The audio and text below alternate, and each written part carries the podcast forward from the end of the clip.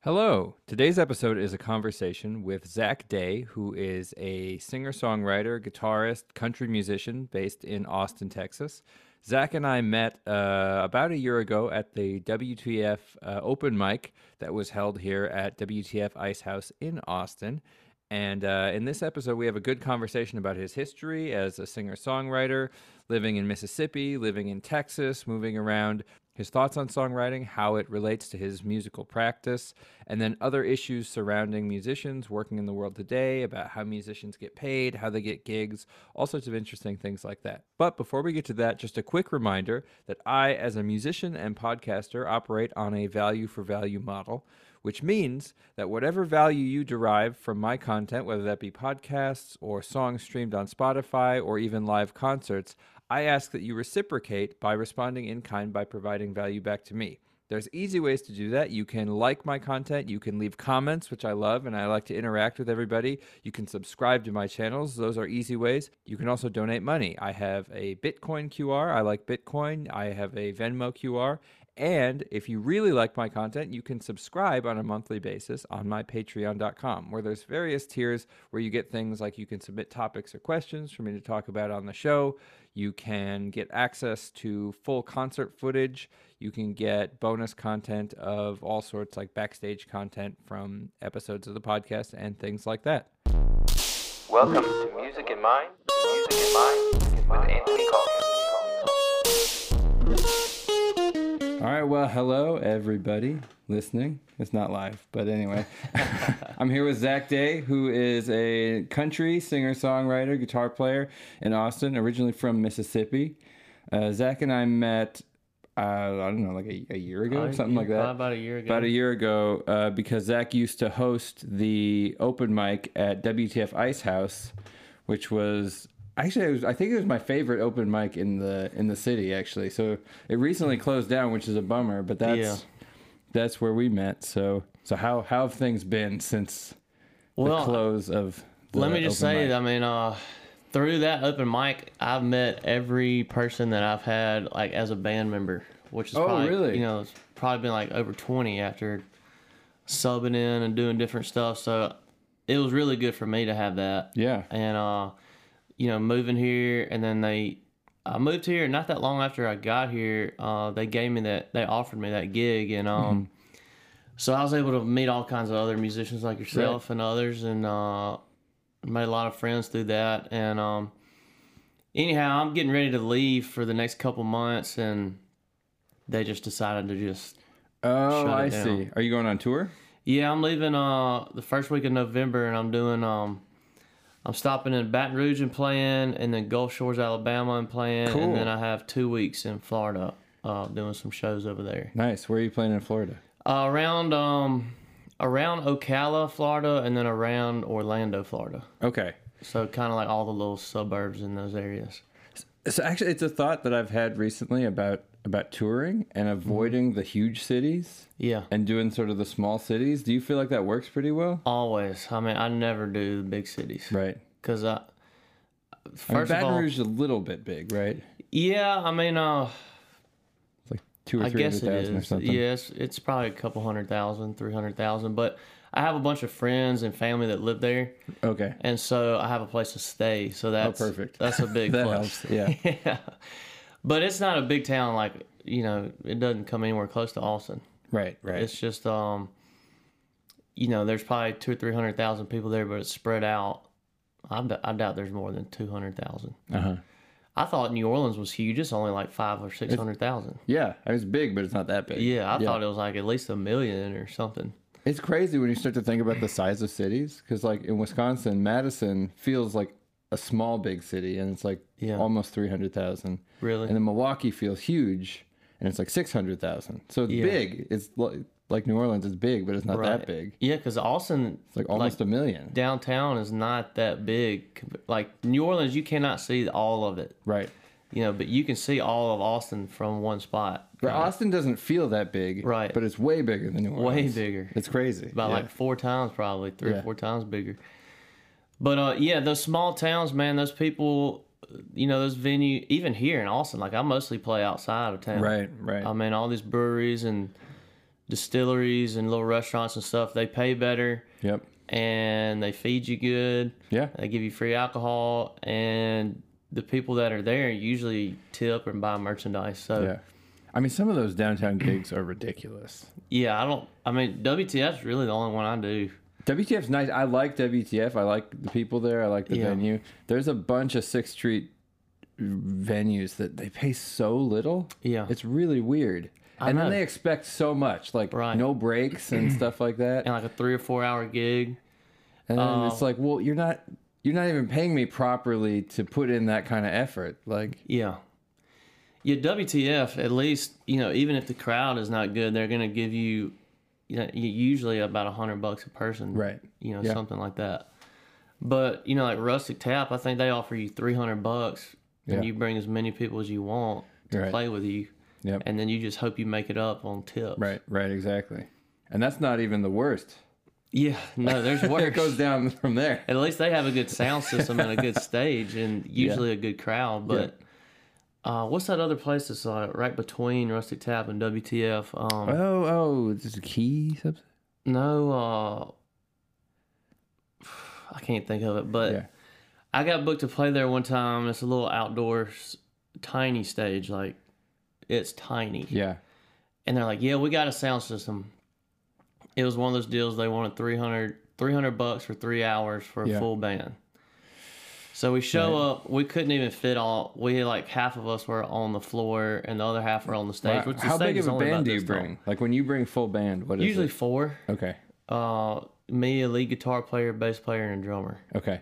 And so, uh, anyhow, we set up on that stage, or half of us did, and then they bring out their sound system, and it was the junkiest. It was terrible, Oh no. the most terrible sound system, and there's only one plug-in for the whole stage. So we had it took we wasted like the first thirty minutes of our show trying to get them to help us get their sound system working. Oh my gosh.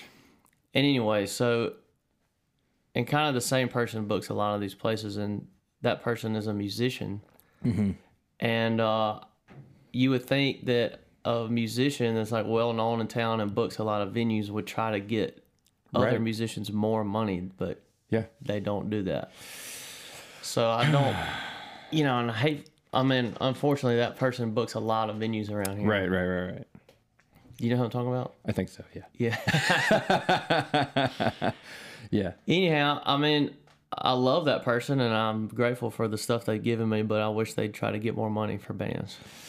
Yeah, it's it's a tricky thing. Like the the value of music and the value of live music. I think about this all the time, uh, because there's the whole recording industry now, which is all streaming, and so Mm-hmm. recorded music basically has no value Yeah. because it's just like what you could just get it. Yeah. Anybody any can time. do it too. Anybody can do it. And there's really no barrier to entry, and it's just like you can get any song in the entire world at any moment on your phone. Yeah. So there's no value to it at all.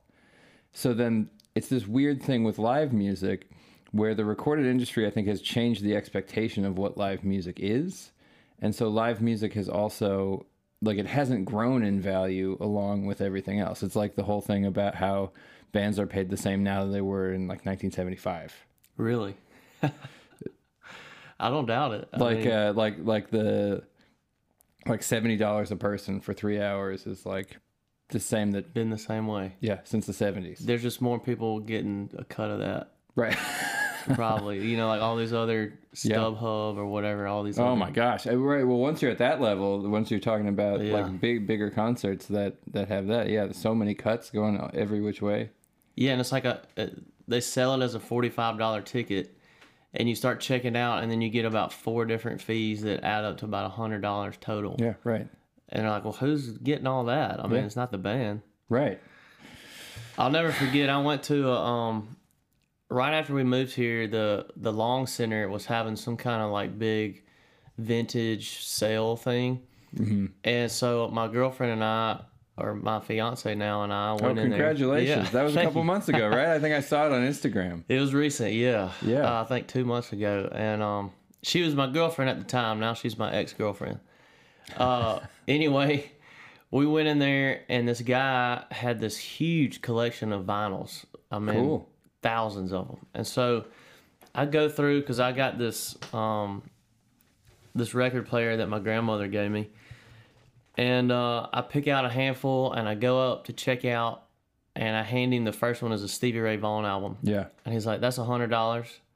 I was like, oh, "Okay, well, I'm gonna put that one back." And I had the next one was like a the Eagles or something. Yeah. And he was like, "That one's probably 85." And I was like, "Man, that's these are crazy number. I can't buy any Yeah. of this." He was like, "What would you rather do? Get on Spotify and and the artist only gets a few cents for every stream or download?" And I was how, like, mu- "How much, much, did the of Eagles this?" get? Yeah, right. I was like, "How much uh, Steve, Stevie Ray Vaughan gonna get out of this hundred dollar album you're trying to sell?" That's me?" a good question. and he didn't really say anything and there was like a long line and he just kind of went you know he was just a salesman yeah. so i took all that shit back and i was like whatever you know but So, but being a salesman, do you consider yourself a salesman at all with with music? uh i think you know i'd be naive if i said i wasn't i have Right. to i have to be in some to some degree Right. you know during a show like i have to mention hey i have merch this Right, is what it is. right. this is how much i'm charging Yeah. you know, please come get some, and or like, hey, I released a new single. Go online and check it out. Yeah. Or follow me on Instagram. Yeah, So, yeah, all that stuff. so at least in that sense, I'm a salesperson. Um, and definitely when I'm trying to book shows, I have to be a salesperson. Right. But I actually had a job as a salesperson once with Oh. a um, case tractor equipment company Cool. and Where I was that? hated every second of it. I, abs- I felt so just Yeah. dirty, like just Right. a grease ball. Like I'm trying to convince these people to buy something, yeah. and I have no like I really don't care if you buy it or not, other than the fact that this is how I'm making money. Well, see, but that's the problem is if you don't care. yeah, But like with your music, I've noticed it with with both music and teaching about how if I value what I'm doing more, actually the audience values it more too. And Yeah. it's like this thing about so if it's if it's a show where you're charging a uh, like a door a, a cover or something like that, I found that charging a little bit more actually brings more people in and they stay longer yeah, they're more interested because it's like they've invested in the experience and then it's on you to give them as Right. good of an experience as it can, as you can and i feel like there's a a lot of new bands want to chart they do free shows or like five dollars something that's almost no money yeah, and i feel like what they're signaling is they're signaling that they're not even valuing what they're what they're doing themselves yeah, yeah. I can see that, and it's it's uh it's rough with art to put a a number like a a monetary value because you want it to be just like it's passion, your passion, and right your creativeness,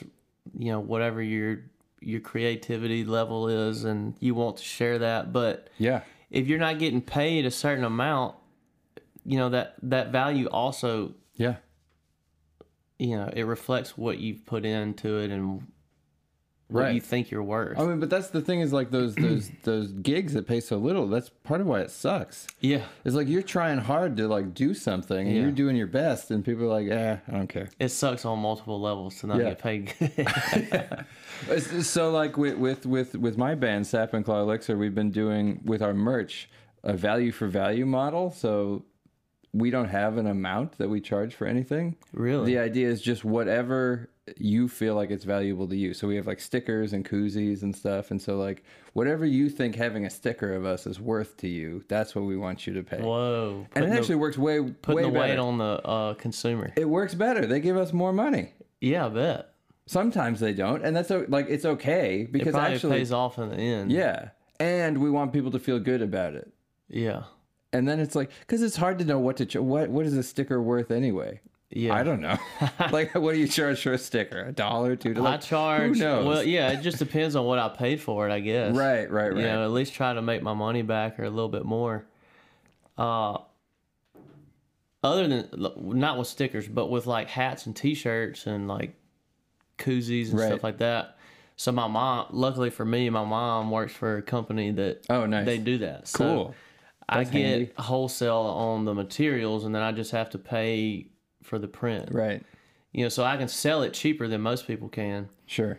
you know, like I sell hats and t-shirts like 20 bucks, Yeah. whereas, and it's good, hats and good t-shirts whereas like you go to like a i mean i guess this isn't a great example but if you go to like a real show like a tedeschi trucks band or something they're getting like $45 Uh-huh. Oh yeah. Oh yeah.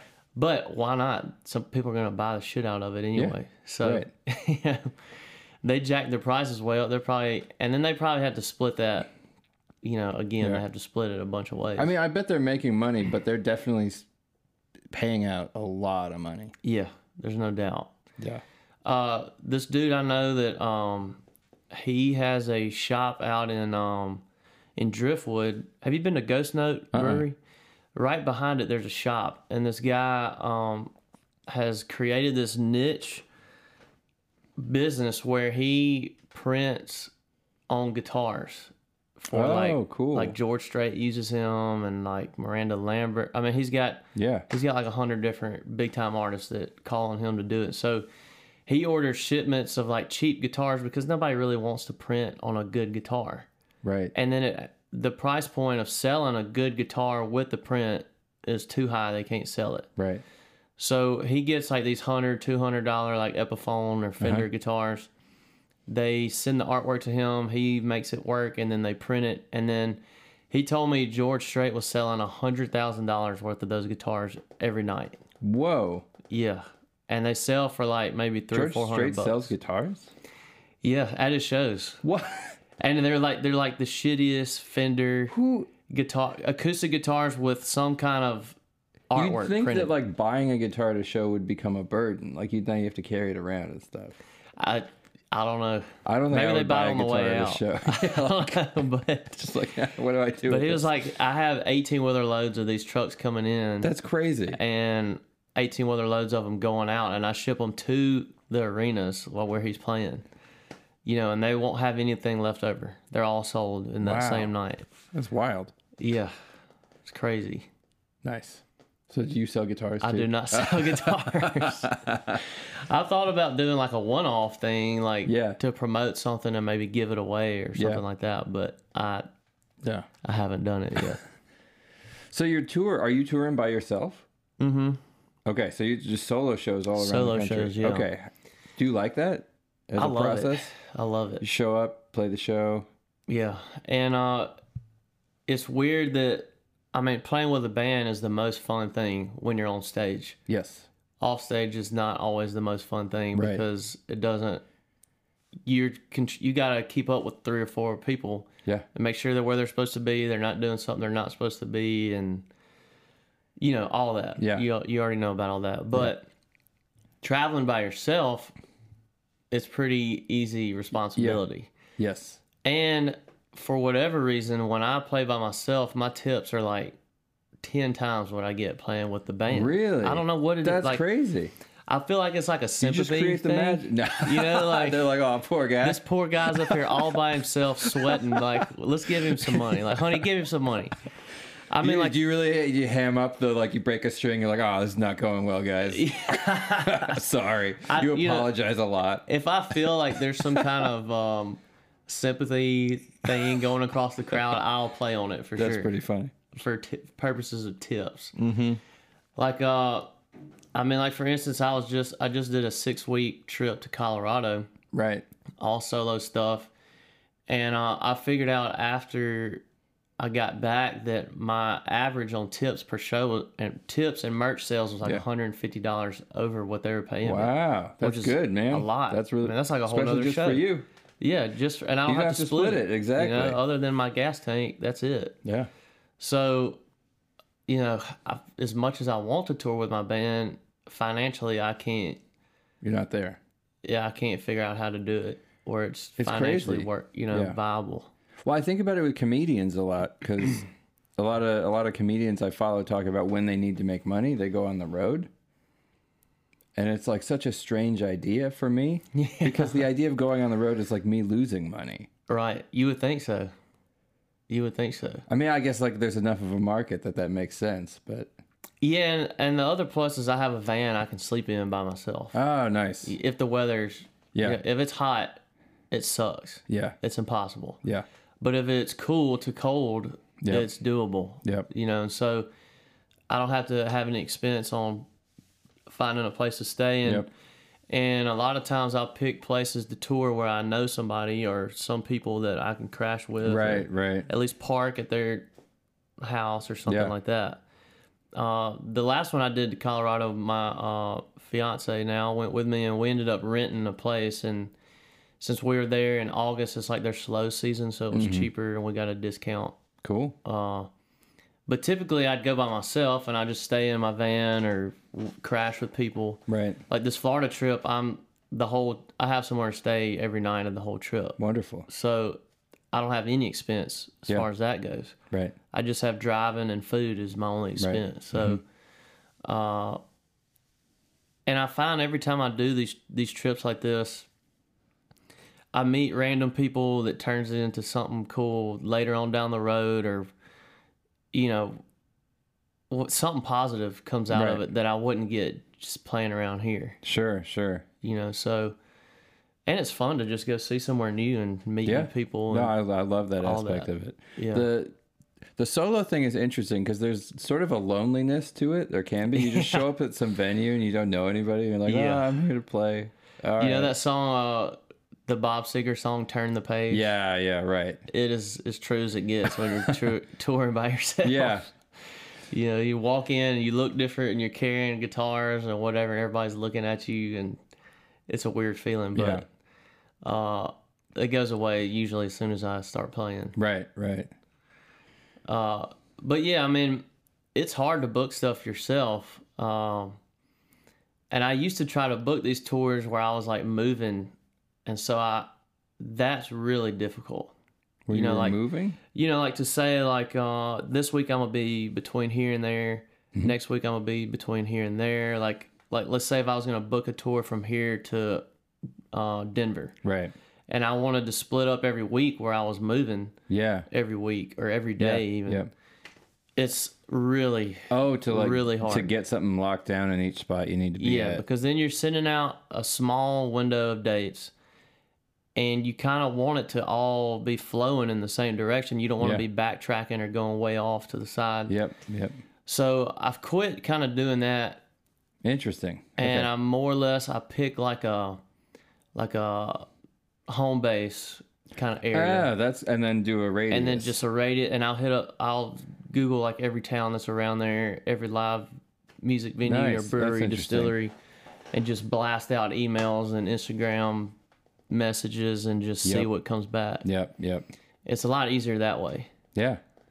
And even like with this one, when I'm moving, like on my way to Florida, I still kind of do the same thing because I have like two or three days in Baton Rouge, two or three days in Gulf Shores, and I just blast everywhere Yeah. in that area. Right, like, right. Here's my range, and I Yep. hope I hope that I have to turn stuff down because that many respond. Yes. But the fact is, is that it doesn't usually happen that way. It's crickets. I'm just barely getting enough like to fill it in Yeah. compared to how many emails I send out. yeah. Oh yeah. I mean, same dude. It's just like Yeah. so many emails and just like no response and no response. No response. No matter how many times you send it. What? do- So do you? So if you if you look up a venue and they say something like no unsolicited requests for booking or like don't email us twice, do you respect that or do you just email anyway? I hardly even read what they say. Nice. I just I go straight to I the didn't email. know. I didn't see it. I send it. if I happen to see something like if you're trying to book music, use this address and not this one. yeah. I'll send it to both of them. I'll hit up their email, ha- well, however many email addresses they have, their Yeah. Instagram page, and their Facebook page. Nice. And I'm like, Is it a different email to each one, or Same is it the same thing. copy paste? same thing, copy and paste. It'd be impressive if it was a different email. to Yeah, each four of them address. responded to the same venue. yeah. Now I have I've gotten multiple responses from a similar venue, Yeah. and uh, they usually channel me to just one of them. Yeah, yeah, yeah, And uh, but no, usually it's crickets or n- you know yeah. Of course. just enough to put it together. Like I'm still I'm still putting together my November trip. Right. Uh, I mean I have most of it. I have enough book that it's worth do, doing for sure. But um, you know there's gaps I'd like to fill. Oh yeah.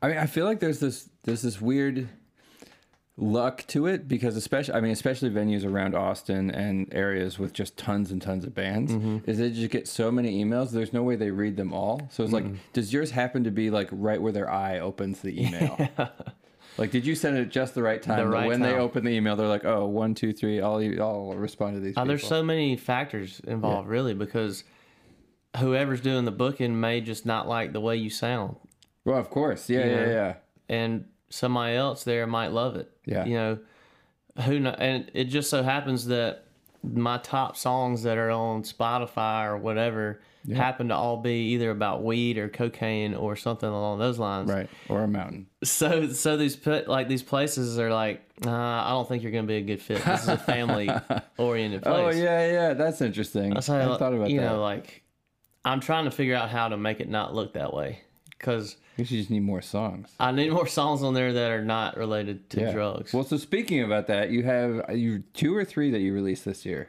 Oh, two. Two, Two okay. songs, yeah. Two, because you got Damn Cocaine Yeah. and The Shadow of the Mountain. Right, Nice. Yeah, yeah. right. Yeah, and so Damn Cocaine isn't Damn Cocaine was a song written about It's like, damn, cocaine. It's not. it's not Kids about do cocaine. promoting cocaine. It's the opposite. You know? The kids don't do cocaine. It's- Yeah, but if you just listen to it with no context, it's you know, it sounds like somebody that's addicted to cocaine. Right. But you have another cocaine song, right? Mm, probably, but uh, I have I have other songs that mention it probably, but I feel Oh, like this there's is the only another one one. I, that's- I don't know if it's your song or not. I think it is your song. oh, I've definitely heard it. cocaine country dancing. Yeah. no, that's not That's not my your song. Or you just you just sing I another just sing song it, about yeah. cocaine. Yeah. So you I should do- have a few more and be like, I swear, I'm not obsessed with I'm very cocaine. hypocrit- hypocritical on my cocaine songs. One promotes, one puts it down. Uh, like I'm playing in Florida. The whole reason I booked this trip to Florida is this. Um, It's all the cocaine there. All Going to the Miami. cocaine Yeah, there. yeah. they got the best powder in the country. Right. Um, But I'm not promoting it. No, not at all. but if anybody needs some, I'll bring it back. Uh, no, this um, I have some cousins that live there, and so they got me booked to do this event, this like a fundraiser and awareness thing for Alzheimer's. And so, uh, anyway, they called me yesterday, or one of the guys that's running the thing. He's like, man, I'm so excited you're coming. I'm I'm glad you're gonna be able to make this happen. Uh, and I'm not, you know, I just we just wanted to talk with you a little bit about your song Oh selection. no. and I already knew exactly. I already knew what he was gonna say. And I s he was like, you know, we. I listen to. I love your stuff. I love your stuff. I've been listening to it with my uh, my kids and I have been listening to it. They're like teenagers, and uh, I just don't f- know about singing the cocaine or the whiskey stuff. And I just start laughing. I'm like, I already know what you're looking at. I know exactly what you're talking about. I was like, look, I play all kinds of stuff. You know, I'm- Yeah. I don't only play those songs. So anyway, you know, I'm sure there's some level of Right. uh, Are they your biggest hits? apparently on Spotify they are. Right. Yeah, one called Damn Cocaine and the other one's Yeah. called Whiskey Women and Weed. They're the top two. Nice. so yeah, and, and then I have music videos f- or a music video for Whiskey Women and Weed. That's the top video I have. So you know, it it appears that way. Nice. But I was like, look, I play like once or twice, you know, once a month or every other month at like a, a nursing home. I was like, I promise you, I can play for any kind of Right. family Do oriented. they like cocaine at the nursing home? Uh, they hadn't really mentioned that, but they uh, might. I, what I did hear is that they really like, uh, well, there's a, a higher level of STDs in nursing homes Yes, than anywhere I've else. heard that. Yeah, yeah, yeah. So, yeah, who knows what they're using to women, make weed. that happen? It sounds good, man. Yeah. I bet they love it. you got to you got to let out the the de- the the degeneracy. Yeah, I mean, maybe whiskey, uh, weed, and cocaine maybe not don't help with performance for some old dudes, but something in there is getting them going. Yeah, that's that's true. That's a good point. Yeah. So so the the the the singles, damn cocaine and uh, the shadow of the mountain that Mm-hmm. you put out this year. Uh, did you record those in Austin? I did uh, damn cocaine. I did um, uh, Andy Tinberg, who's uh, oh, cool. the Uh, bass yeah, player. Yeah. yeah.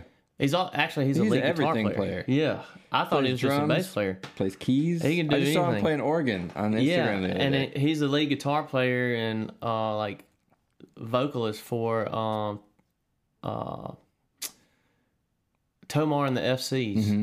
and they're like a well-known. I mean, they played twice at uh, Bonnaroo this year, so they're like Wow. a well-known band. He's but got he- such a good ear too. Yeah, he's You just hear a everything? Yeah. professional musician, like Yeah. as professional as it gets, I guess. But he has a home studio and he's got a little building outside of his house and he's got a really cool home studio. And so uh Trevor um O'Connor Mm-hmm. and and Trafton who's my drummer Uh-huh. and Andrew Molesky who's my bass player, they're all you know, rotate in and out with him in different bands and stuff. Right. And so they recommended that I talk to him about recording over there. And so we did Damn Cocaine in his studio. Cool. But um, the other song, Shadow of the Mountain, I wrote it while we were in Colorado. Oh, so it's like a new new yeah, song. it's a brand new song. And it, I wasn't planning on doing anything with Yeah. it. Uh, but I played at this place right outside of Snowmass, and somebody was at my show and knew the owner of the studio called Mad Dog Ranch, Mm-hmm.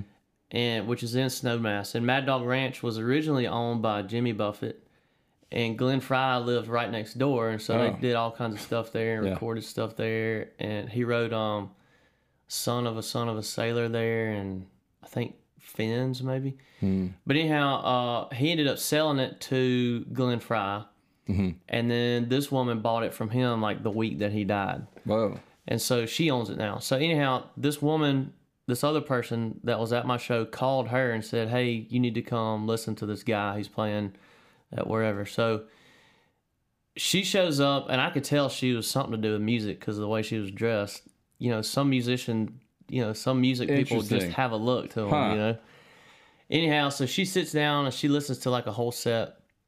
And then she gets up and she tells me, you know, who she is and that they had the studio and uh, that I should come check it out. Uh huh. And so I called her like the next Monday and uh, anyhow, they invited me to come record that song or a song. And I was like, Cool. well, I got this brand new song. I just wrote it. It'll be perfect to do just an acoustic Yeah. live version. So I ended up recording that the last week we were there in uh, Snowmass. Okay. Uh, that one sounds really good. Yeah, it really it turned out really cool, and they had Yeah. a really nice studio, Cool.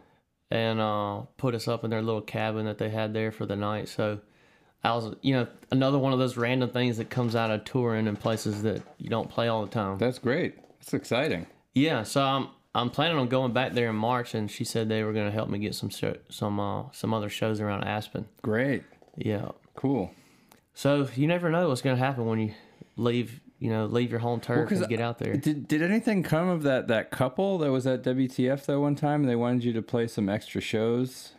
No, I reached out to them a bunch of times. You know, Okay. but this ha- I mean, it mean, this is happens, nothing right, new. yeah, Yeah, yeah. I mean, I remember when I first started playing music, and uh, people started coming up and being like, "Man, I." I know this person that does this or that, and I'm gonna get you connected with them. And I would literally, I'd just be hanging on what they said, you know, Yeah. for like weeks. I'm like, I still haven't heard from them, you know, like I Yeah. basically dropped everything because I was like, okay, this is gonna change my whole Yep. career. It didn't take long for me to figure out that, you know, when they say that kind of stuff, take it in, say thank you, follow up, but don't ever get your hopes up that they're actually gonna do it Right. because rare, uh, you know, might, maybe five percent of the time they actually Yeah. c- go through with whatever they say. I mean, they're gonna tying do. up your schedule with what other people have said is usually a bad idea. terrible idea. Yeah. I did that several times. I learned the hard way on that. It's funny. I mean, people even do it with with new jobs and stuff. There's a job they really want, and so they like clear everything out for Yeah. the potential of having that job. And it's like I think it's it's going back to valuing yourself and your time too. About if you just keep doing what you're doing, and like let them call you, and Yeah. if they want you, then they want you. And so then if like if you're busy this week and you're like, well, I can do it next week. If they actually want to work with you, they'll Yeah. work it out. If you stop grinding, the opportunities quit coming. Yeah. You know, so Dude, I even notice it with podcasting. Like, if you're not regular about it, like two weeks, it just pff, everybody stops listening. Really? It's crazy. it's crazy. You could be like, oh, I'm doing all right. I got pretty good Yeah. listenership. Take one off. Oh, that's not good. Two, and it's just like the whole thing. Nobody cares You anymore. got to restart from square zero. So I don't know anything about the podcast world, but I can imagine that, you know, I mean, it's even like when you're playing a show and you take a break, you know, Right. people start wandering off and leaving the bar, and you're like, "Fuck, we got to get back on stage. We're losing the crowd." yeah. You know, that's that's pretty quick. You know, that's short term. See that that one's the break one's funny to me because there's some bands that are really good at taking long breaks and it works out well for them. Yeah. Like what what's the band that plays at, at Sea Boys every Tuesday? Uh, something hor- Grooveline Horns. Yeah, They take long break, like like half hour, forty five minute kind of a thing. really. But like they have such a presence that it's like a swag thing. They're like, we're Yeah. gonna play when we're gonna play, and you're all sticking around. And nobody's leaving. no, I've never been. I've never been to that, but I've seen videos and it looks awesome. They're so good. It's like Yeah. my it's, it's one of my favorite shows, like weekly shows in town. And what day is that? Tuesday. Okay. Sometimes I would go after WTF. Really? Yeah. Well, because it's I mean it's right down Yeah, the it's street. right It's right up- yeah, by f- right not by far my from house. here at yeah, all. exactly. It's on my way home, so it's like oh yeah I'll stop in, and they're just slaying every time. Yeah, They're is it packed in there? Yeah, it's packed, That's awesome. and they take such long breaks. That's hard to do. It's Yeah. hard to get a venue to be okay with that. Yeah. I mean, if people are buying drinks, I feel like that's that's the thing is once you have leverage, this is like my my goal. It's like I want leverage. I want to be like, Right. no, no, no, no, don't worry about it. They're buying drinks. You let me tell you how it's gonna work. Exactly. Yeah. But it, it, it's just funny. Like some of those some, back to the Sixth Street bars that don't want you to take breaks, and they're like, well, we're losing money when you're not playing, kind of thing. It's like, well, you're not paying me anyway. Like Yeah. you're barely paying me. And then they're like, well, you need to get tips, and it's like, well, that should be be between me and the audience. Yeah. that should have nothing to do with you. Right. Yeah. Right. That's not costing you anything. It's only costing me. Right. Yeah. Like uh, friends is that friends Yeah. Mm-hmm. is one of them because I've never even stepped foot in there. I don't think. But um, They have my favorite jam other than WTF. They have Yeah. a Sunday night blues jam, heard it's a which good is jam. really good. Yeah. that and WTF I think are the two best jams in the city. but what I've heard about that place is they'll hire you to play like four hours for a hundred dollars or something crazy like Yeah, that. it's it's low. Yeah, it's real low. Yeah. I was like, man, that's. I'd, it'd be a better s- waste of my time to be at home sending emails out to book other shows. Yeah. Yeah. The thing about friends that I've heard, I've never gotten one of these spots, but I've heard like the Friday night, uh, they, I think they do three hour spots at night, like the 11 to 2 or the whatever would be 7 to 10. Yeah, are are really good on the weekends because Friends is like the first bar on Sixth Street that every Yeah. tourist pops into. right. And then they they always have blues bands in there, and so everybody's like, "Oh, this is Austin," and like it kind of is. Like It is. And and and I think that Friends tends to have better bands than most of the Sixth Street bars. Yeah. Yeah, I've never I mean one time several years ago I went to Dirty Sixth and hung out. And I got the full feel of why it's called Dirty Sixth. Yeah. And I was like, that's I I don't need any more of this, you know. Yeah. It's kinda like going to Bourbon Street in New Orleans. Like it is like Bourbon Street. you see yeah. it one time and you, you get a feel for it, you're like, eh. So you don't play it, my well, because you were playing Maggie Mays at one point. You weren't. I thought you had a Maggie Mays set. no, I've never played there. Okay. Uh, Um, but yeah, I mean, and I know that a lot of those places don't they pay less than the West Side does, which a lot of them barely pay to Right. begin with. So, you know, again, I try. I'm not saying I'm too good for that or something, but my time is need to better make- spent somewhere else where I can get paid more. Right. I mean, I don't even think it's too good. It's like uh, we everybody needs to make money. Yeah. Yeah. I mean, you got to set a bottom line of what you're willing to Yeah. get paid for a certain amount of time and effort. Yeah. Of course. and uh, most of those places are below where I Yeah. would like to be. Of course. Of course. Of course. yeah. So you tour by yourself, but you do play full band shows. Mm-hmm. So do you have a like a vision for what you want your act or your like your artistic life to be? I have lots of them. I have Nice. lots of them. Whether any of them happen or not is up Well, for that's grabs. always yeah, that's always true. I mean, I'm definitely doing stuff now that I didn't think I'd be doing a while ago. But you know, you always have these huge uh, visions of grandeur, things happen. You know, like Yeah. a year from now I'm gonna be doing this. Well, a year from now you're usually barely doing more than what you were the Right. year before. Yeah. But it's still better than what you were doing, and you realize that that thing is harder than what you thought Yes. it was gonna be. Yep. Yep. So, you know, one goal I've had for a while is to get on as an opening act for somebody that's touring Right. as a solo opener because number one, I think it pays pretty good. Number Yeah. two, you have no overhead a- at all. yeah. You learn a lot about touring from doing it Yeah. and being around another group that has experience with it. Yeah. But you also get in front of a big crowd that you know is going to be there. Mm-hmm.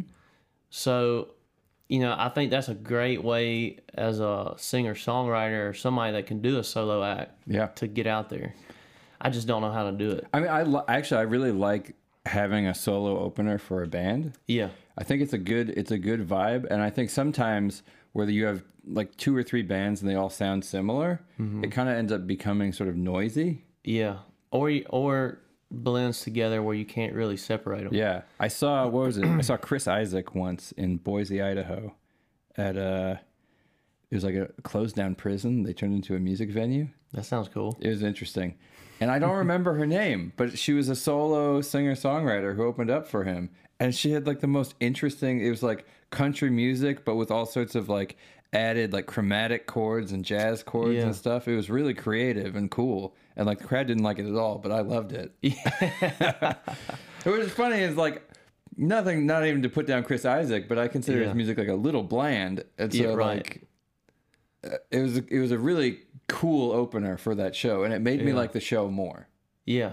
Versus like if I was just going to like somewhere to see Chris Isaac, I'd be like, all right, cool, And just him performing. yeah. Because it sets it sets a tone for like we are doing something artistic and interesting here. Yeah, I, I mean, I, I wish that all touring bands would, and I think most of them probably do have opening, you know, supported supportive act. But um, you know, my guess is that most of them come through whatever label or booking agency Right, that they right, right. work with. They want to use their own people. So you know, there's some barrier you got to cross to be able to get into that, and I don't know exactly how. I don't even know where the barrier is. Yeah. you know, so it's hard to conquer That that. that's tough. Like, I mean, it's, it's like booking. Sometimes is you're trying to get you're trying to book onto a festival or onto something. You have just you have no idea who to contact. You just, Yeah. You just look at some email and you're like, it's probably not even the right Uh, person. to- info at something which is basically a dead end yeah. email. It goes Exactly. nowhere. Right. Exactly. exactly. Exactly. Yeah, those are for you listeners. If a place gives you an info at something email, you might as well just forget. Don't even waste your time. it goes to nobody. Yeah, they, they do that on purpose too. Yeah. They set it up to make sure Yeah, that we this gave email you a doesn't- contact. You know, it's available. Oh my gosh, It's like some answer mach- machine and some random like it does. They, they janitor's have office. it forward to somebody who doesn't even work there. yeah, it's like a janitor that doesn't even look at his computer. It's just going there. Yeah, uh, yeah, but yeah, man, there's a lot of like hidden doors in the music business that um we know they exist. We Yeah. know you can people get through them all the time. yeah. Just don't know where to even look for it. Yeah. And then there's fake doors. There's like tricks all over the place. Like uh, I, I was talking with um, one of the bands I play with out here. I guess uh, one like their old lead guitar player got signed to a deal in uh, in L.A. And like it's one of those things where like what that a lot of those feel like tricks to me Yeah. because he was like got an eighty thousand dollar advance, flying first class out to L.A. and stuff like that. And uh, so he's like feels like he's living the high life. He's made it. Right, and like I've heard of things that get even even crazier than that, where they like show up with a car, like a Maserati, at your door, and they're like, "It's yours now." Yeah, you own this. Right, but then like if you read the contract, they've bought it under your name, and you are gonna have to pay them back for it. With interest to both of them probably. Right, You know, like- probably. yeah, yeah, yeah. It's so so like w- what you were saying about how many shows are you gonna have to play to pay off the eighty thousand dollars, the plane tickets, the cars, all the like dinners, the treat, the fun Yeah. treatment, and all that. Like it feels like you're just balling out of control. yeah. You really are out of control. Right, and then I was saying like, how much would it suck to be playing a show and like feeling like you're paying off debt with your show? Yeah, like oh man, I'm gonna be uh, two thousand dollars less in the hole after this show, and I'll still be broke. Yeah, You know, like uh, I've had a couple chances to sign a publishing deal as a songwriter. Interesting, In yeah. Nashville, and um, the first time it happened, they flew me to Nashville, Yeah. and I met with them, and they like took me out to like a, the Gibson guitar store. Or, uh, That's fun. Manufacturing place, and that was really cool. You know, they were kind of whining and dining Yeah. me sort of deal. And uh, everything sounded great until I saw the contract. Yeah. And my dad's a lawyer, so we're like trying Oh, to nice. read this contract. He's you like, got a lot of handy connections. yeah, man. I mean, having a dad as a lawyer when you were That's sick, a fuck yeah. up in college was a great thing to have. Uh, but he's trying to read it, and he's like, I can't even tell you what this says. It doesn't make any sense yeah. like the language they use is so ambiguous you can't tell what in the fuck they're trying Yeah. to say and so we went back and forth and he he he knew another lawyer that did stuff with entertainment and he was able to read it better and sort of translate it to us but the stuff the the basic stuff that i could understand scared the shit out of me Yeah. because basically they have the the rights to do whatever they want to with your music, which Do they own it? also can include doing nothing at all with it, Right. and you can't either.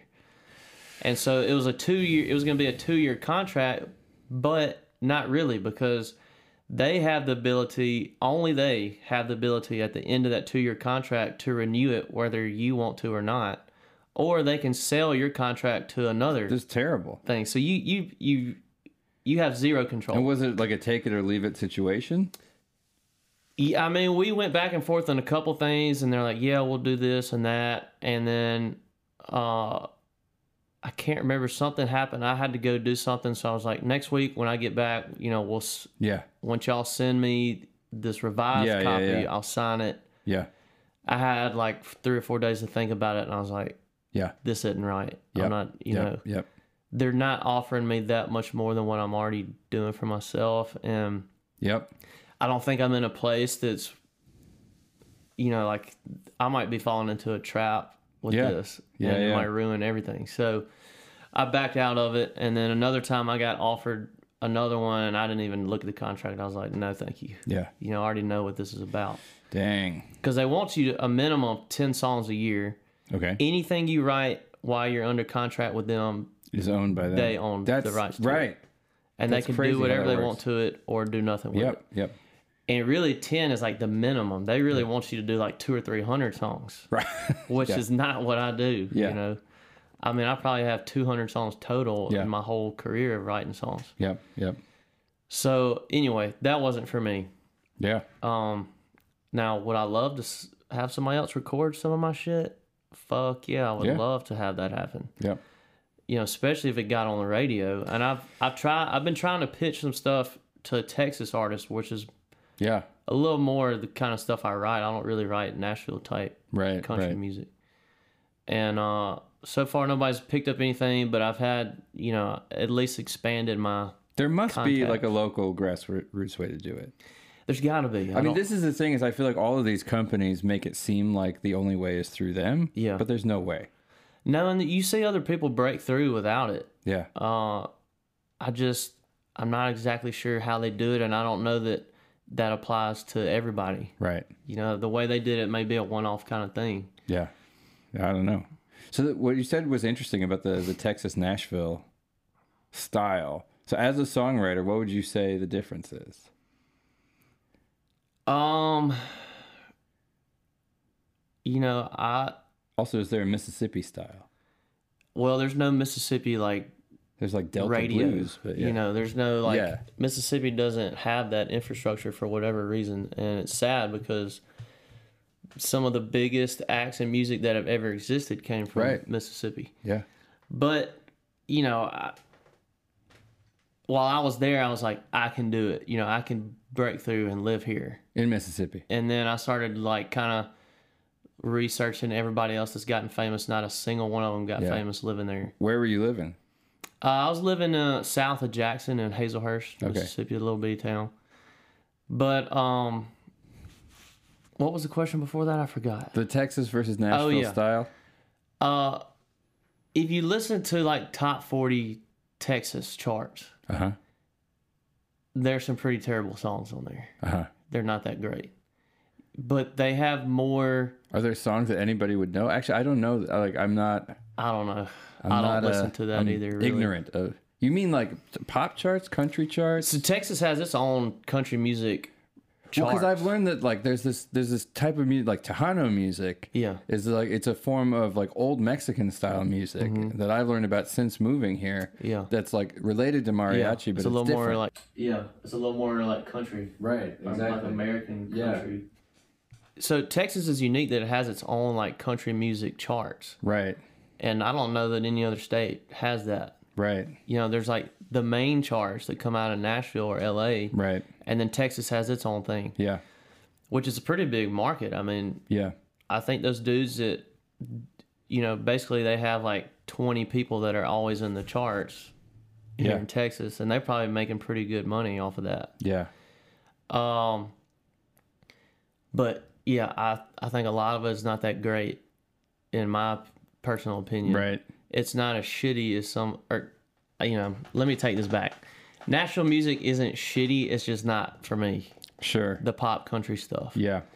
you know, who the fuck am I to say that it's not good music when they're making a killing off of it? It's a weird it's a weird thing to think about. uh, That music that feels like it's it's not good or like bullshit or like they're faking or something, but at the same time they're making gazillions of dollars and like millions of people love it. Yeah. And then it's this weird thing of like, is it good? yeah. In a way, it's amazing. Yeah, In is a way, it's the everybody best just music of all idiots, time. Or am I the idiot? Right. It- What's I don't understand. you know, like uh, yeah. Florida Georgia Line Oh or my whatever. God. You know, like I can't stand. I change the station no matter what when they come It on. like annoys me so much. But I will say they probably made country music bigger than it's ever been because Right. people from all genres were listening to it. Yeah. except maybe real country people enthusiasts. You know, like they were bringing in like pop people, hip hop people. Yeah.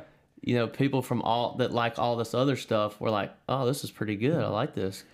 Yeah, I mean, so uh, in terms of songwriting, so one thing I've thought about, and I've actually I've gotten into arguments with people about this, is I feel like there's different ways of approaching songwriting, and so Florida Georgia Line feels to me like basically a pop group. Like the structure of their song is the same as like Mm-hmm. like a Taylor boy band. Swift or, or exactly something like that.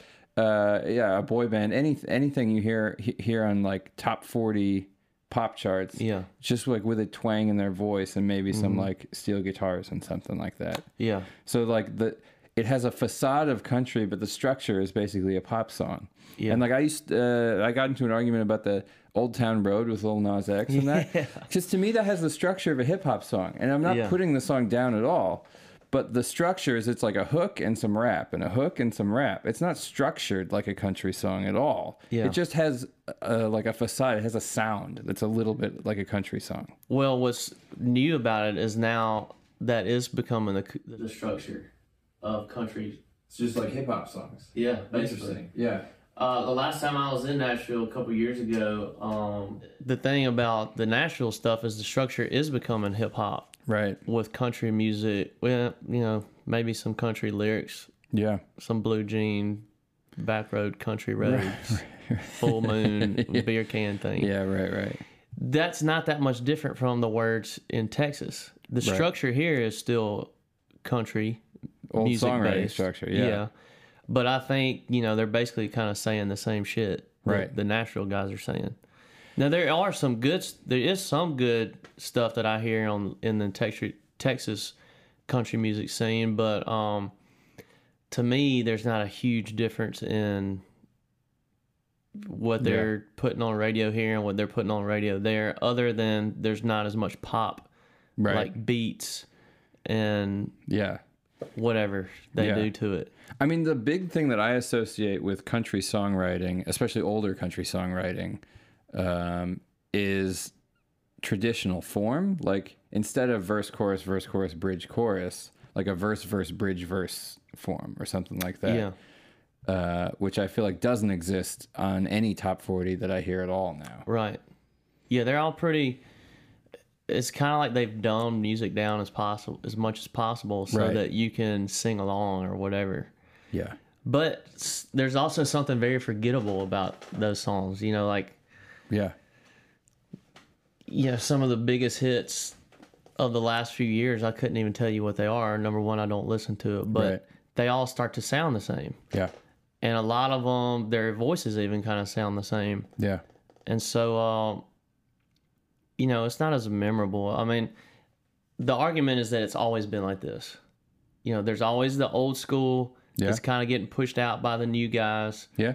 You know, like, Uh, That's true, I think. you know, Willie Whalen, George Jones, and Yeah. like all those guys kind of got pushed out by like George Strait, Mm-hmm. Garth Brooks, Right. you know, and people hated them at Yeah. first.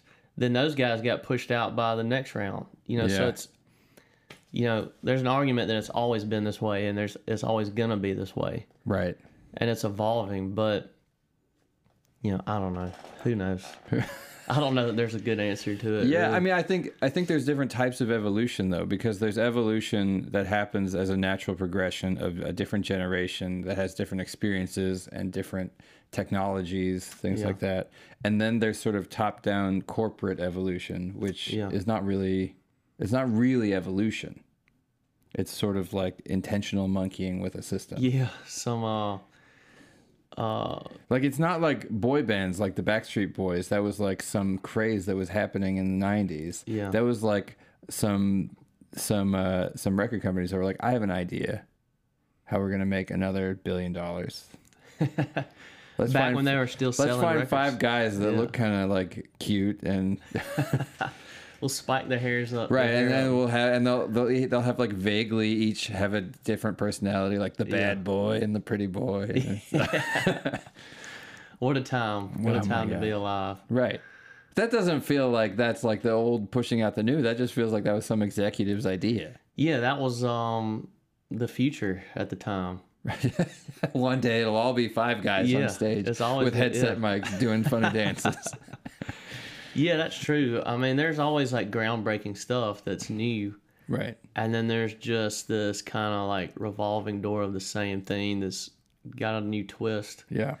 And uh, you know, I, I mean, one thing I was gonna say earlier is that these guys I know in Nashville that are songwriters, they have noticed over the last like ten years of this huge influx of producers from LA coming to Nashville. Right. Right. and they're producing most of the stuff that's Yeah. on the radio.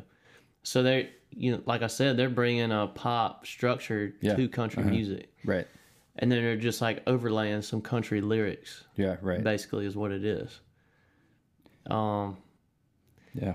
Texas hadn't done that necessarily, but they're still singing like the, the you know the classic like drinking beer on Friday night tailgate. They got to stuff. pick another night. yeah, I mean, let's go with Tuesday night. Why not? That's a good night for musicians to Let's drink. party on Tuesday. Yeah, like Yeah. the service industry is going wild on yeah. Monday and Exactly. Tuesday. Exactly.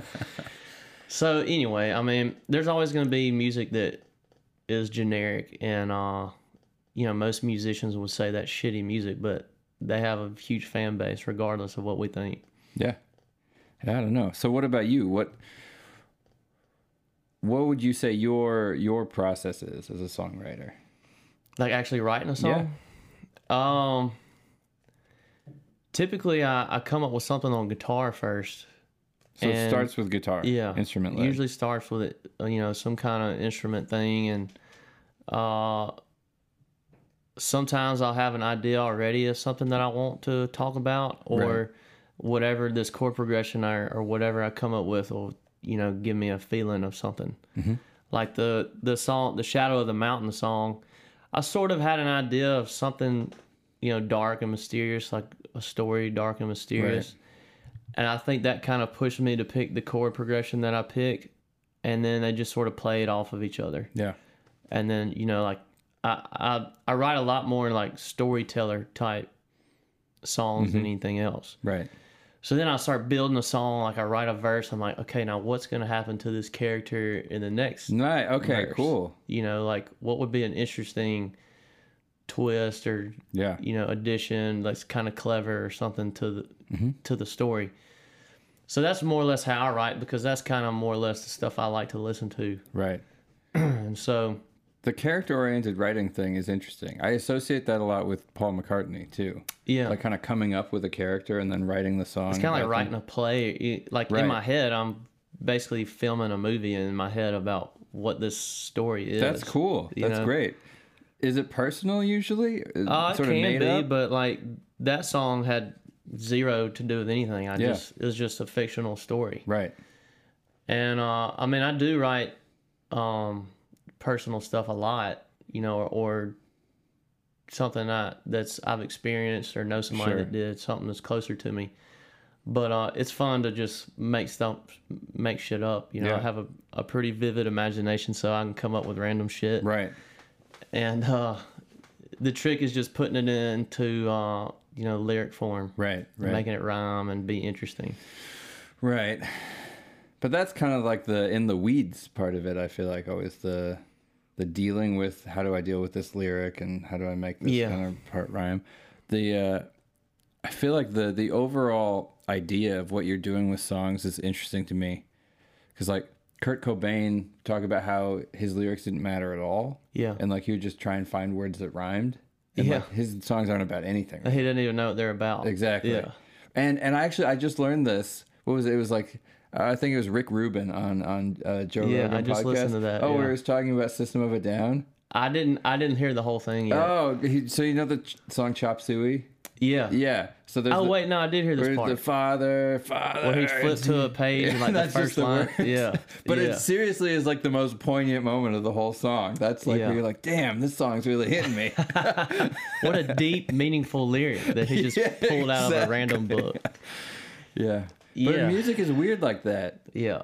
because I feel like there's a way to be evocative without so you can tell a story which could be super evocative like like penny lane or something like a paul mccartney song where he's like creating this whole world that you could see or Yeah. or like a, a kurt cobain song that's like not about anything and he's the whole chorus is just yeah yeah but it's a fucking awesome song and it's Yeah. amazing And you feel like it's about something important, right you know, but it's up to you to make it important. right And so there's, I think there's power behind yeah, a very ambiguous song that nobody really knows what the fuck it's about. Right. And you make it your own personal thing right and it makes you think about it. yeah Whereas if you have a song that's pretty clear what you're talking about, you know, you either relate or you don't. yeah But if you have a song that's like that where it could be open ended, then they all relate to you. Right, 'Cause right. You can yeah, make it whatever you exactly. want. Well, I have this problem with a lot of punk songs. Is like they're very specific about what they're mad about or something like that. And it's like I like I, I like I love a lot of punk music. I love the Dead Kennedys and stuff like that. But it's Yeah. also it is very particular, Right. which makes it sort of funny. Because to me, music being that pedestrian is comical. Like if you Yeah. wrote a song about like going to the store and like milk is a little bit more expensive today or something like like something that really like is very pedestrian is hilarious Right. or like a weather report in music yeah, I don't know, man. I mean, there's, it's, uh, it's so endless the ways that a song could come into existence. right and sometimes you know like when i look back at writing a song i'm like i don't know where that came from but in the moment of writing it it's pretty clear where it's coming from i'm really thinking hard i'm yeah digesting different ideas and trying to pick the best one yeah it's not till later on that i'm like man that song just came out of nowhere yeah and sometimes they do i mean yeah sometimes i'll sit down and write a whole song in like 15 minutes i'm like whoa that was crazy do you find those are usually the best ones they're usually the ones i play the most yeah yeah yeah They're same usually- same for me easier to remember for some reason and and people tend to like them yeah uh but uh you know and i think the ones that you sit down and you spend a lot of time on or at least for me they're starting to get to where they're you know i'm getting better at writing them in a way that's more interesting to me to play Right. all the time yeah yeah yeah whereas some of those songs where i would put a lot of effort into would end up being just too complicated or yeah something about it Absolutely. that was not as much fun to play yep yep or it's hard for like if the if a listener isn't paying attention the whole time they're not gonna have a clue what yeah is going on it's just words right so anyway i mean there's strategy in writing a song when it comes to that kind of to the when you're considering the listener yes if you're not considering the listener then you can just do whatever wait the fuck do you want. consider the listener while you're writing Uh, I don't know if I do or not. Um, I think I consider in some place. Yeah, I'd say sometimes I do. Like if interesting if I think that I'm writing something that's going to be just so, it's not going to make any sense to Right. somebody, and I could word it in a way that would make more sense. Sure. I think I'll do that. Uh, you know, um, or maybe the way that I sing something that's gonna give the song a little more diversity or something. You know, I think about that because I don't want it to be boring to the listener. Right. But I wouldn't say that I would like, you know, restructure a whole song just because I don't think people are gonna like the Right. way it sounds or something like that. Yeah. Yeah, I mean, it's a balance because I'm, you know, you want people to like it. Right. You know, as a performer, Yeah. you know, you want people to like it, Yeah. but you also don't want to write it for them. You want it, it's, Right. It's your thing. Well, because it's not, they're not going to like it. If you spend all your time chasing an audience, Yeah. that's not fun. No, They you're- want to know what you have to present. Yeah, I mean, you're basically just uh, pandering to the crowd. If Yeah, you do that sucks. That's the word I think they like to use, pandering, Pandering. which is what all country, you know, like pop country music basically Pandering. is. Yeah. There's, do you ever hear that Bo Burnham song? That's Pandering? where that's where I learned that word. Yeah, that's where I learned that yeah, word. yeah, yeah, yeah. It also it also makes me think of hunting pandas with a southern accent. Going pandering. Yeah, we went pandering last week. man. that is a good. Yeah, we went deer and instead of hunting. That's that's what, how it should be. That we went Because well, you go fishing. Yeah, right. You go fishing, Yeah, exactly. or if you're going to take pictures of birds, you go birding. Do you? I didn't know that one. Yeah, I think so. Nice. Birding. Yeah, yeah. Cool. well, do you want to play something? Sure. Yeah. Um, Yeah. since we've talked a lot about it, I'll play this new uh, single of mine, um, Nice. "Shadow of the Mountain." Cool. I might just move your mic back a little.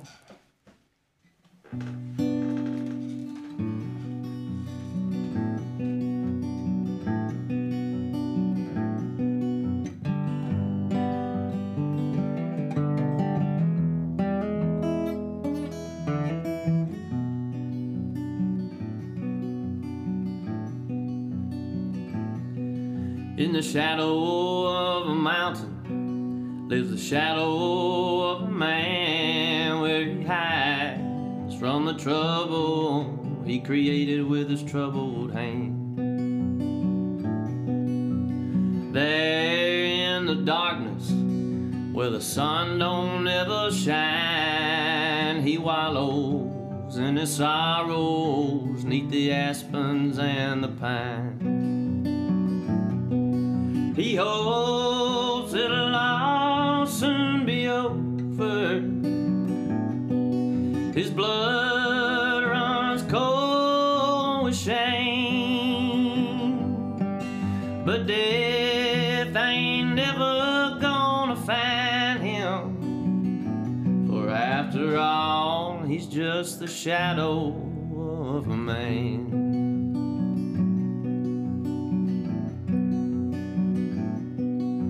The crows, they're all talking above him in the trees. Is he God? Is he the devil? Seems they can't agree. The bears keep their distance from the shadows where he stays. There's a darkness that haunts them. They think it best to keep away. He hopes it'll all soon be over. His blood runs cold with shame. But death ain't never gonna find him. For after all, he's just the shadow of a man.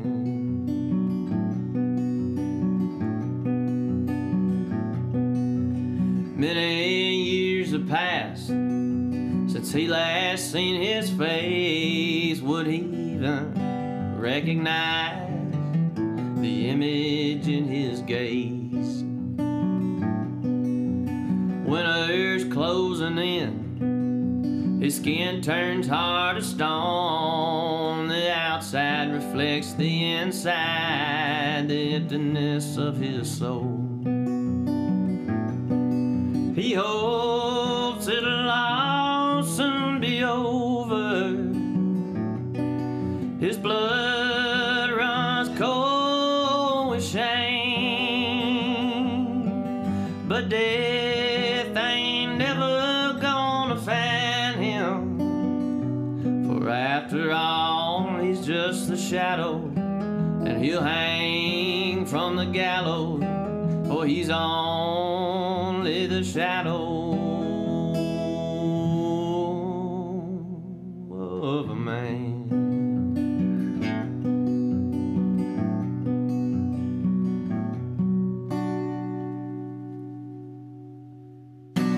Nice. That was beautiful. Thank you, man. Dude, yeah, I- I really like how it came out. I love the the E major in there. Yeah. And the G to E, like your skirt, you never you never really hit the five, one six, and the E major. There's like a Dorian thing. I love it. It's so Yeah, it's- expressive. It's, uh and it's pretty simple, you know, just three chords. yeah.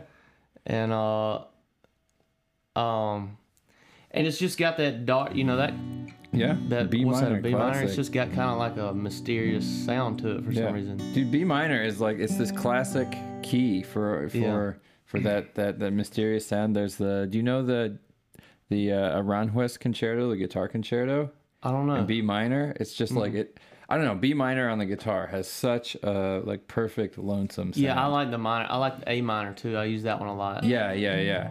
Like A minor and C together or F. I don't know. I like the minors. Yeah. I Yeah. use yeah. those a lot. But then, but but but two thirds is major in that last one. Two thirds of Yeah. your chords. I mean, that's like that that switch between the major, especially with the E major, because it makes it really stark. Yeah, and it's like a, you know, you you stick with a deep sound when you use those Yeah, those yeah. those chords that are so far up the neck. You know, Yeah. like I don't know. Anyway, So did that come from the chord progression? what? That song. No, uh, I mean it was both. Like I, I knew what I, I knew that I wanted a song that was gonna be. So we were stuck in our place. First of all, we've been here for months. It hadn't rained here Yeah. in forever. Yeah. So we go to Colorado.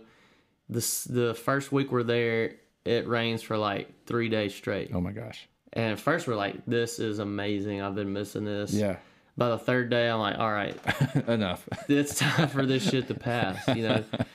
so I'm just sitting in there looking out the window and I can see like a mountain and like you know, like clouds would pass and it would get real dark and like kind of cloudy looking on one side of the Yeah. mountain. Like you could tell that side didn't get as much sun and Yeah. and uh you know, just that feeling of being dark and rainy and you're like in the mountains, which is already kind of mysterious and scary Yeah. to begin with. It's kind of like the ocean is kind of like that. Yeah. you know? They're like yeah, yeah. They're They're like intimidating. the, the opposites of each other, but Right. equally frightening. Something in you that's like whoa. They're just so vast and empty. Like anything could be over there. Yeah. you know. So I started getting this idea of you know like some hermit that just well, and we've been going hiking and going to see these places that were like old mining camps. Yeah. You know, we're like, I can't imagine living up here in the wintertime or something like that. And so all that kind of led to this idea of writing about a person that something happened to. Yeah. We don't know what, but he ended up being a recluse Hmm. out on the side of the mountain that never gets sunlight. Like he doesn't, you know, it's almost like a self punishment type Oh, thing is whoa, what I had okay. in my mind Yeah. about it. Like he was just trying to get remove himself and his, you know, like he was causing trouble for everybody else, and he wanted to take himself out of the equation, Whoa. Okay. kind of thing. Yeah. But turns out he's so dark that even nature is concerned about it. you know, like Yeah. the crows don't know what to think, the bears stay away, that's great. that kind of thing. Yeah. So you're you're inventing a whole world. yeah, like as I'm telling you right now, I'm picturing like where he is and what he looks great. like and what's going on. Did you ever watch Futurama? Uh the cartoon thing? Yeah. I think I did a couple times. but Okay, it's they been have an forever instrument there ago. that when you play it, it like creates a world. really It's kind of what it's kind of what it makes me think of like story building in songs. Yeah. Because especially a song like this, it's not it's not like a paragraph. It's not like reading a book where you're getting every detail. It's more like glimpses, like a Yeah. like an abstract you painting. kind of fill it in the rest of the way. yeah. yeah so that's i you know i try to make uh lyrics that describe the the image that i'm Right, seeing in my right. mind you know and uh clear enough that somebody else can create that image but vague enough that they can design it in their Sure. own way Sure, sure. you know, it's like um, ah, it's kind of like the Truman Show or something. You know, like you're creating your own Right. whatever's happening in the dome. Right, right. I'm just giving And you then- some structure, right. kind of thing, something like that. Yeah, that's cool. Yeah, I like Yeah. that one a lot. Thanks, man. That's I very appreciate nice. it. I like Yeah. that one too. Uh, I don't know what, you know, I mean, we recorded it and it was such a good recording. I was like, I might as well release this. You know, Yeah. why wouldn't I? So, anyway, it's out there too. It's try. Hopefully, it'll knock some of those drug songs down the list. Yeah. Oh, I feel like if you want to play one, it'd be good to hear one. a drug song? Yeah, we've been talking about it. Uh, that's true. Well, I might as well do damn cocaine shit. There we go. Do the hits. Let me get some agua. So the story behind this one, I gotta tell the story now. Uh, the reason I wrote this one, uh, I can't remember how I started writing this, or if I already had the idea, or the, it was a chord progression Yeah. inspiration. I can't remember, but uh, I just know all these people and people you probably know too, especially around here that you know using cocaine uh, recreationally for fun is Right. all good and Yeah. whatever. You know, I'm not pretending like I'm an innocent Yeah, bystander, right, but right. when you start using it to do just to function and go anywhere or play any show, Problem. Yeah. it starts to affect everything. Yeah. And so I was kind of uh, witnessing that happening all the time, and like, damn, if they just could just do it without that, they'd Yeah. be so fucking good. Like they have so Yeah. much to give. Yeah. And so um, I try to put myself like in their position, but as a retrospective, Interesting. you know, like I'm them looking at myself Huh. in the mirror kind of thing. Okay. Something like that. So anyway, it's called Damn Cocaine.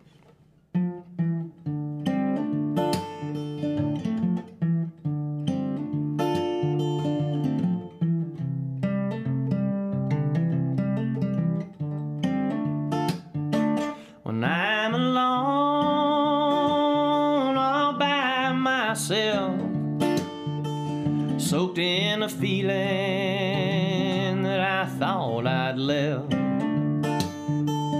Comes to me, tortures my mind, searching for that familiar high. Damn cocaine, damn cocaine. My life will never be the same.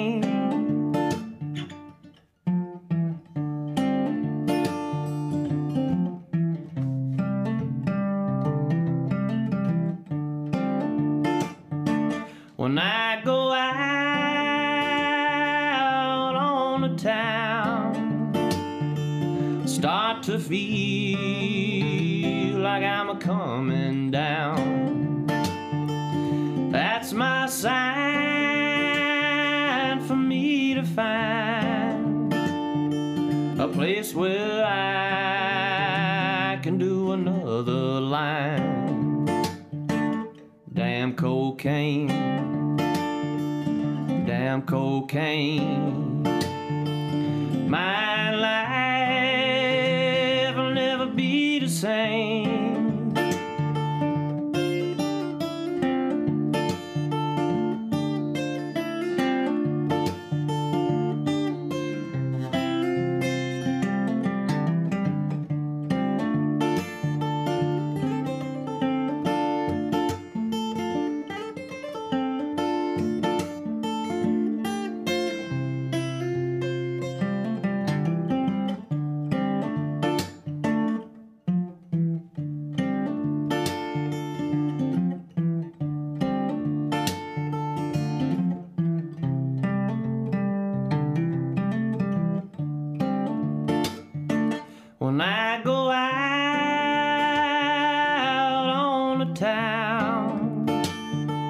start to feel like I'm a coming down. Wait, I just did that that line, didn't I?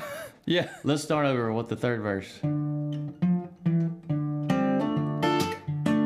night is through, but not for me. I go home in agony. I resist, but I'll soon fail. I'm possessed by that cocaine smell. Damn cocaine. Damn cocaine. My life will never be the same. Damn cocaine. Damn cocaine. My life will never be the same. Never be the same. Never be the same.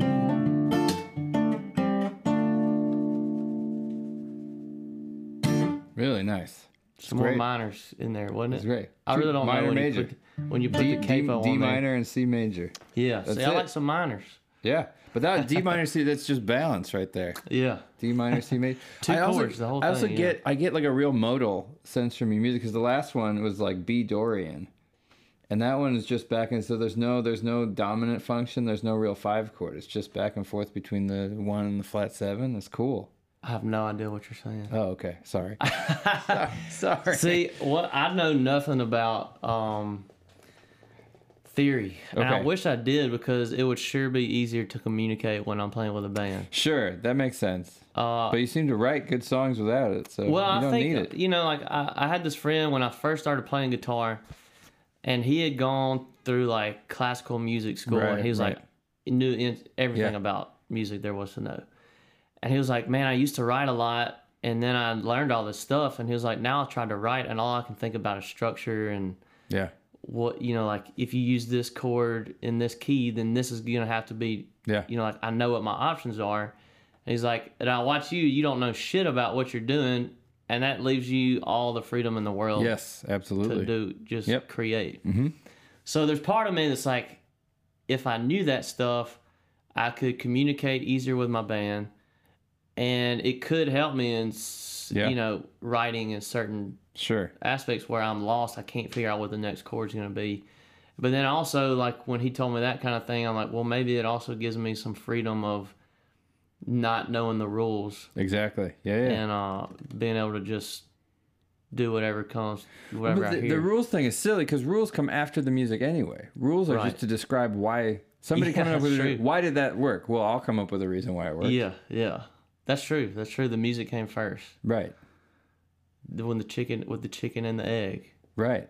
which one? I yeah. mean, seriously though, like like Beethoven was doing crazy stuff, and then like sixty years later, somebody was writing about why it worked. right. It's not like Beethoven was thinking about that stuff. He was just thinking about what what worked in his mind. Yeah. Dude, I think that um you know, like classical music is like the ultimate achievement of being a musician. Really? I Hmm. to me I think it is because Yeah.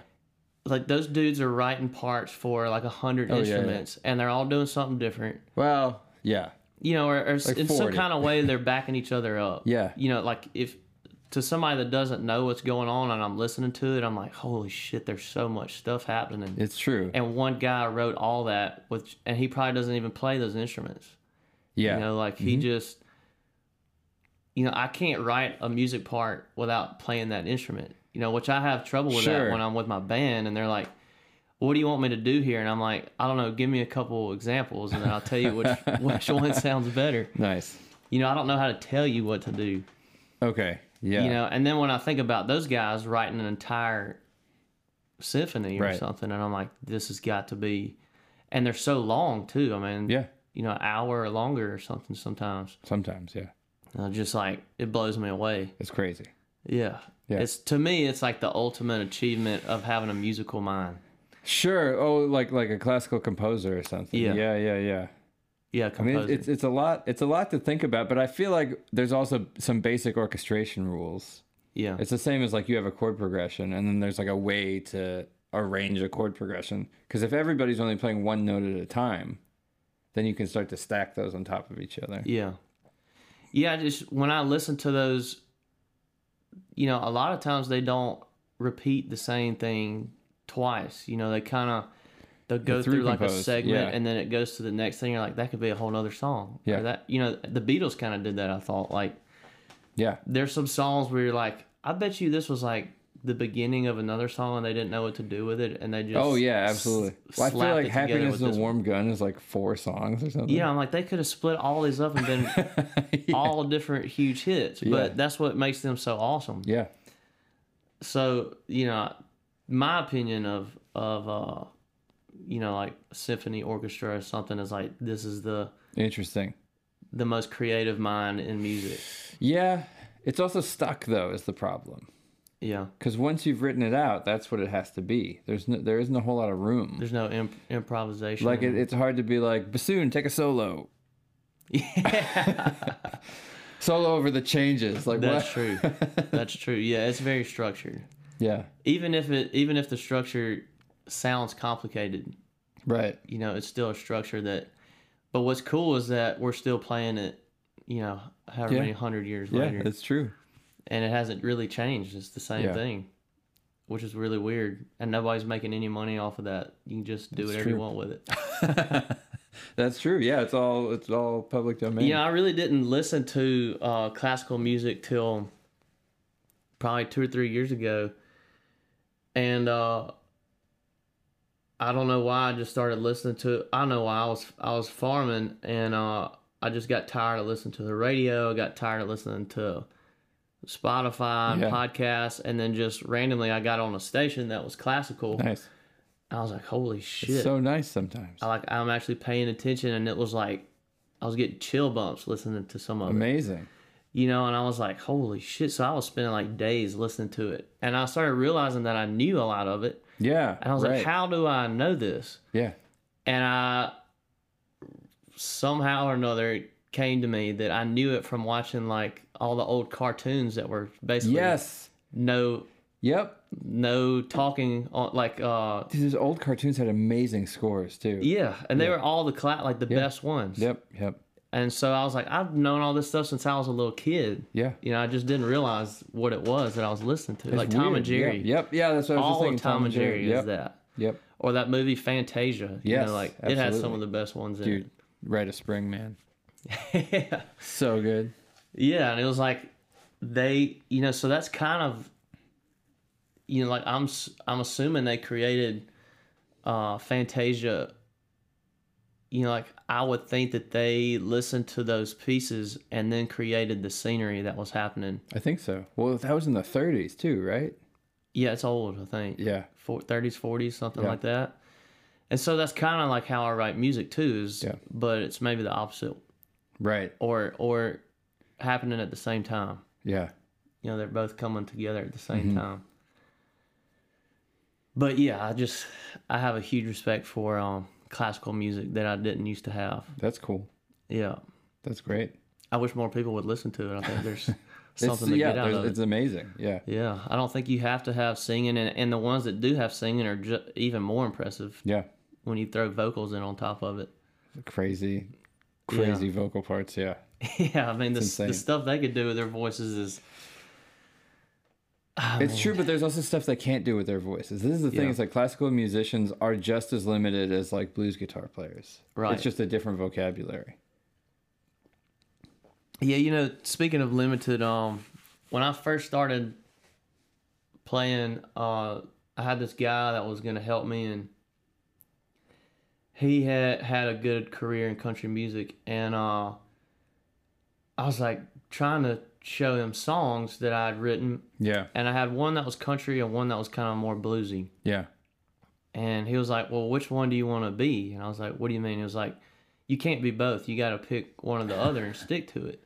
Uh-huh. And, and, you know, find your comfort zone and Right. just do that. yeah. I was like, What? Why are, you know, why are you telling me that? I was like, That doesn't sound right, Yeah. you know? And I know he wasn't right. Yeah. You know, that was not right at all. I feel like there might be you could you could be too far apart. Like I think it'd be hard to do classical concertos alongside the blues. Like if you're playing at Friends and you're like, I'm gonna play Pride and Joy, and now I'm gonna play a guitar concerto Yeah. in E minor. Like, that'll be pretty weird. Yeah, I mean, I don't think I'm gonna have that problem because I cannot play anything that good on guitar. But I wish that I could on piano. I've Yeah. I tried to. I've been trying to teach myself piano, but I'm. I think a long piano way. kind of requires theory. It seems like. I don't think there's a good way to know piano without knowing at least a well, chunk see, of I've been theory. trying to teach myself the way that I learned guitar, which was like shapes and stuff. I just learned shapes of Yeah. chords and then put them together. yeah. And I've been trying to do that on piano, and you can do it, but it doesn't sound that great. you know, it does. It does, and I can really only do it with one hand. Oh yeah, yeah. Because Because I was watching somebody pia- play piano, and I was like, oh well, they're you know they're using two hands, so am I. I should be able to yeah, think with two different hands.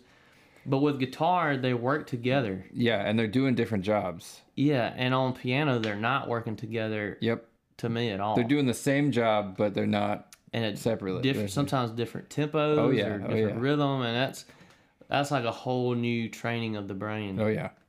which is interesting to think that the brain the brain is you know elastic enough to do that Yeah. kind of thing.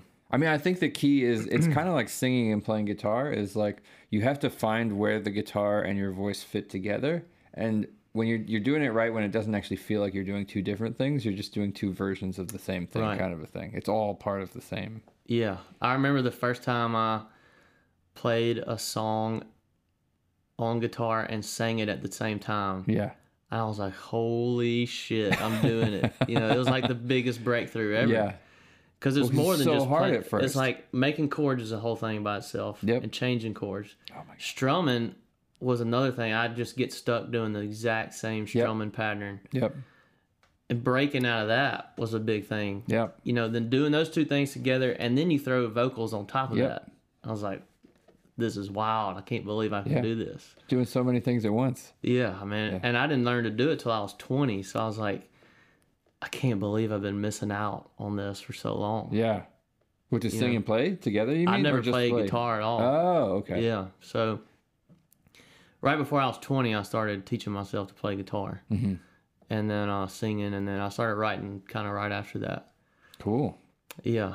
But um, anyway, I mean, I just, I've known all these dudes that have been playing music like since they were little kids. Yeah. And uh, it's weird that it seems like a lot of those people don't play music anymore. Yeah, that happens a lot. I don't know what I guess I don't know what it is. Like maybe it was for the best that I didn't start till I was later in life. Yeah. But uh, a lot of the people that I knew that were playing music while we were growing up, and I wasn't at all. Yeah. They don't even touch guitars it anymore. happens all the they time. sold all their shit. Yep, a lot yep, of them. yep. Like they don't even play at all, Yeah. which is hard for me to wrap my head around. Just not really doing weird. it. I mean, I can't wrap my head around not playing all the time. Yeah. That's the thing is like I have this problem where I don't even want music to be a hobby. Like, Yeah. That's the worst idea possible for me. Yeah. It's like having a job and doing music like part time, like just going to jams. It's like I hate it. It like I've drives me tried it, insane. dude. Like I, I've tried to have a job that was flexible. Yeah. and the music always ends up on the back burner somehow or another. Yeah. for me, It like s- takes all your energy, your creativity. You Like, don't want to do music. you when don't you're off want to work. do Yeah. it because it takes effort. yeah. And if you've already been at work putting in effort, you don't want to put in more effort. Yeah. A lot of you have to force yourself to do it, and you don't want to feel that way when you're playing music. No. So, you know, it's um, I have a lot of respect for people that are out there doing both Yeah. and It's hard to somehow do. doing it Yep. Yep. because that can't. It's not easy. Yep. Yep. Yeah. So you got a tour coming up. Yep. Yep. Anything else? Or where? So where are you Oh. going? You're going Baton Rouge. Uh, after that, I'm sta sticking around um, Mississippi, but I'm doing like a weekend warrior thing, and I'll be doing some more shows in Baton Rouge in December, and I'm doing a whole week in Nashville, and then uh, I got some shows in Mississippi booked, so I probably won't be back till January. Oh, wow. to Texas. That's cool. yeah. Is that all available uh, somewhere? Can people find it? Oh yeah, it's on. Um, I probably actually hadn't put it on my website yet, but I'm going to. uh, ZachDayMusic.net. Dot net. Z A C H D A Y Nice. music.net. Yeah. Cool. So it'll be there All right. eventually. Cool. Well, everybody should go check that out. And your your single, both the songs you played today are available on Yep. Spotify and Amazon Music and, and everywhere, right? All the digital shit. All yeah. the stuff, all the stuff. And he's got Instagram. Yeah. Uh, Zach Day Official. Yes. That's it. cool. All right. Well, Thanks, for having me, dude. Yeah, dude, thanks for coming on. Everybody go check out his stuff. go go go to a concert. It's awesome. I love I love listening to Zach play. So Thanks, man. It's been fun knowing you. yeah, yeah, you too. I'm dude. glad that uh, we got to know each other before the open mic ended. Yeah. Yep, yep. oh, sad. Yeah. All right, that's a sad way to end it. All right, bye. Bye. Thanks for listening or watching. That was Zach Day. Be sure to check him out on all the social media. Listen to his singles that are out now. Listen to his albums. Listen to all of his music. Check out his Instagram. Go to a show. He's touring the South coming up this next month, so catch him at a show. And be sure to also like, leave a comment, and subscribe to my channels. And I will see you all next time. Bye.